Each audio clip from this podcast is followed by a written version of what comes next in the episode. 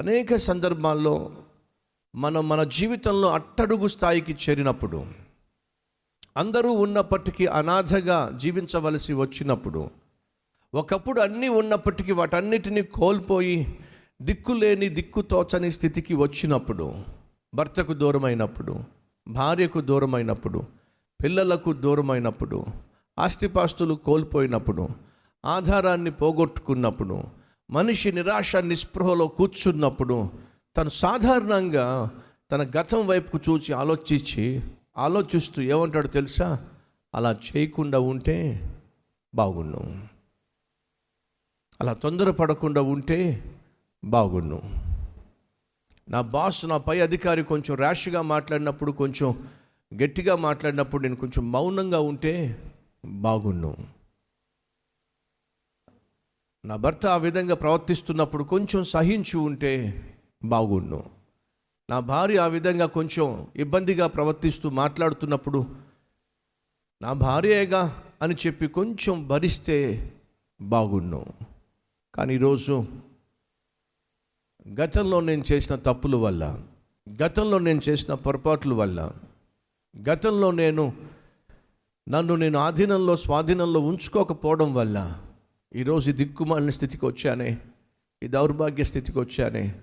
అన్నీ పోగొట్టుకుని అందరికీ దూరమై నీ జీవితంలో నువ్వు చేసినటువంటి తప్పుల వల్ల నీ జీవితంలో నువ్వు చేసినటువంటి పొరపాటుల వల్ల నీ జీవితంలో నువ్వు తీసుకున్నటువంటి తప్పుడు నిర్ణయాల వల్ల నీ జీవితంలో నీవు కలిగి ఉన్నటువంటి కోపతాపాల వల్ల ఎటువంటి నరకాన్ని అయితే నీ చేతులరా సృష్టించుకొని ఎటువంటి నరకపు అనుభవం గుండా నువ్వు వెళుతున్నావో అటువంటి పరిస్థితి గుండా వెళుతూ ఎందుకు వచ్చింది నా బ్రతుకిది? ఎందుకు నేను జీవించి ఉన్నాను? ఎందుకు ఇంకా బ్రతికున్నాను? ఇలా ఎంతకాలం బ్రతుకుతాను? అని నిన్ను చూసి నిన్ను నీవే నిందించుకుంటూ పరిస్థితులను నిందించుకుంటూ బ్రతికున్నందుకు కూడా నిన్ను నీవు నీవి నిందించుకుంటూ బ్రతుకునిచ్చిన దేవుణ్ణి కూడా ఇంకా ఎందుకు నన్ను బ్రతకనిస్తున్నావు? చంపేసేయి. బ్రతికి ఏం సాధించినట్టు? బ్రతికి ఎవరిని ఉద్ధరించినట్టు? ఎందుకు నాకు ఇంకా ఈ బ్రతుకు? చంపే రాదా అనేటటువంటి స్థితిలో మనలో ఎవరైనా జీవిస్తున్నారా? అటువంటి నిరాశ నిస్పృహ నిర్లిప్తమైనటువంటి స్థితికి చేరిపోయారా? జీవితం పైనే విరక్తి చెంది చస్తే బాగుండు. అనేటటువంటి పరిస్థితికి ఎవరైనా వచ్చి ఉన్నారా? అయితే మీకు శుభవార్త. అటువంటి పరిస్థితిలో నువ్వు నలిగిపోతున్నప్పుడు అటువంటి పరిస్థితుల్లో నువ్వు నిరసించిపోతున్నప్పుడు నన్ను చూసేవాళ్ళు లేరు నన్ను అడిగేవాళ్ళు లేరు అన్నం తిన్నావా అని చెప్పి అడిగేవాళ్ళు లేరు పలకరించేవాళ్ళు లేరు ప్రేమతో పలకరించేవాళ్ళు లేరు పట్టించుకునేవాళ్ళు లేరు నా అన్నవాళ్ళు లేరు. ఒంటరి జీవితం ఇలా ఎంతకాలం? అని నువ్వు అనుకుంటున్నట్లయితే నిన్ను చూస్తున్న దేవుడు ఒకరు ఉన్నారు అనే సత్యము నువ్వు మర్చిపోవద్దు. నీ కష్టాన్ని నీ కన్నీటిని నీ గుండెల్లో ఉన్న గాయాన్ని గమనిస్తున్న దేవుడు ఉన్నాడు. అప్పుడు మీరు అనొచ్చు ఉంటే మరి ఆ దేవుడు ఏమయ్యాడు?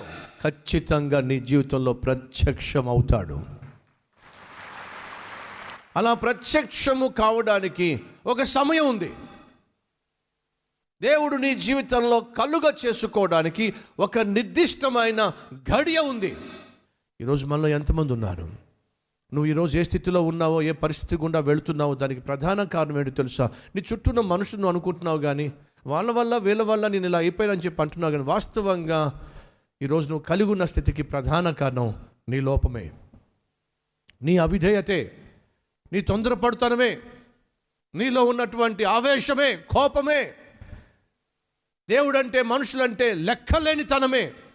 ఈరోజు నీ జీవితాన్ని అనాథగాను ఒంటరిగాను దౌర్భాగ్యునిగాను చేతగాని వాడిగాను చేతకాని దానిగాను మార్చేసింది.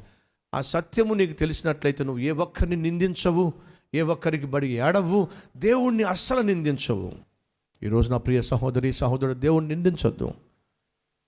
దేవునికి వ్యతిరేకంగా మాట్లాడొద్దు. దేవుడు ఏదో కావాలనే చేసే చేసినట్టుగా భావించొద్దు. నీ తప్పేమిటో నువ్వు గ్రహించి నీ లోపమేమిటో నువ్వు గ్రహించి ప్రవాహ ప్రవాహ నేను చేసిన పొరపాటు వల్ల నాకు ఇది దాపురించిందనే వాస్తవం గ్రహించి నువ్వు దేవుడిని విడిచిపెట్టకుండా ఉన్నట్లయితే నా దేవుడు త్వరలోనే నువ్వు ఊహించని సమయంలో నిన్ను దర్శించబోతున్నాడు. నీ జీవితాన్ని ఉన్న స్థితిలో నుండి ఉన్నత స్థితికి తీసుకుని వెళ్ళబోతున్నాడు.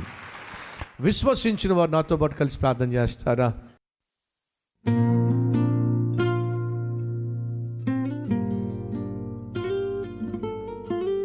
పరిశుద్ధుడు అయిన తండ్రి సూటిగా స్పష్టంగా మాతో మాట్లాడాం మాలో ఎవరైతే నాయన ప్రభు నాలో ఎటువంటి అభివృద్ధి లేదు ఏ ఆశీర్వాదము లేదు.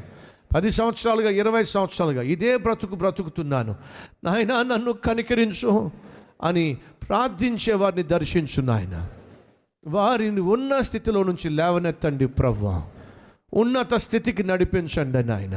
నువ్వు పిలిచినప్పుడు పలికేటటువంటి మనస్సు మాకు దయచేయండి. ఎంతసేపు నువ్వు మాకు చేయటం లేదని ఏడుస్తున్నాం కానీ మేము చేయాల్సింది చేయటం లేదనే సత్యం గ్రహిస్తే ఎంత బాగుంటుంది. ఈ వాస్తవాన్ని గ్రహించి మేము చేయవలసిన సేవ మేము చేయవలసిన పనులు ప్రార్థన మా వైపు నుంచి లోపం లేకుండా చేసే కృప మాకు దయచేయమని. యేసునామం పేరట వేడుకుంటున్నాం తండ్రి. ఆమెన్.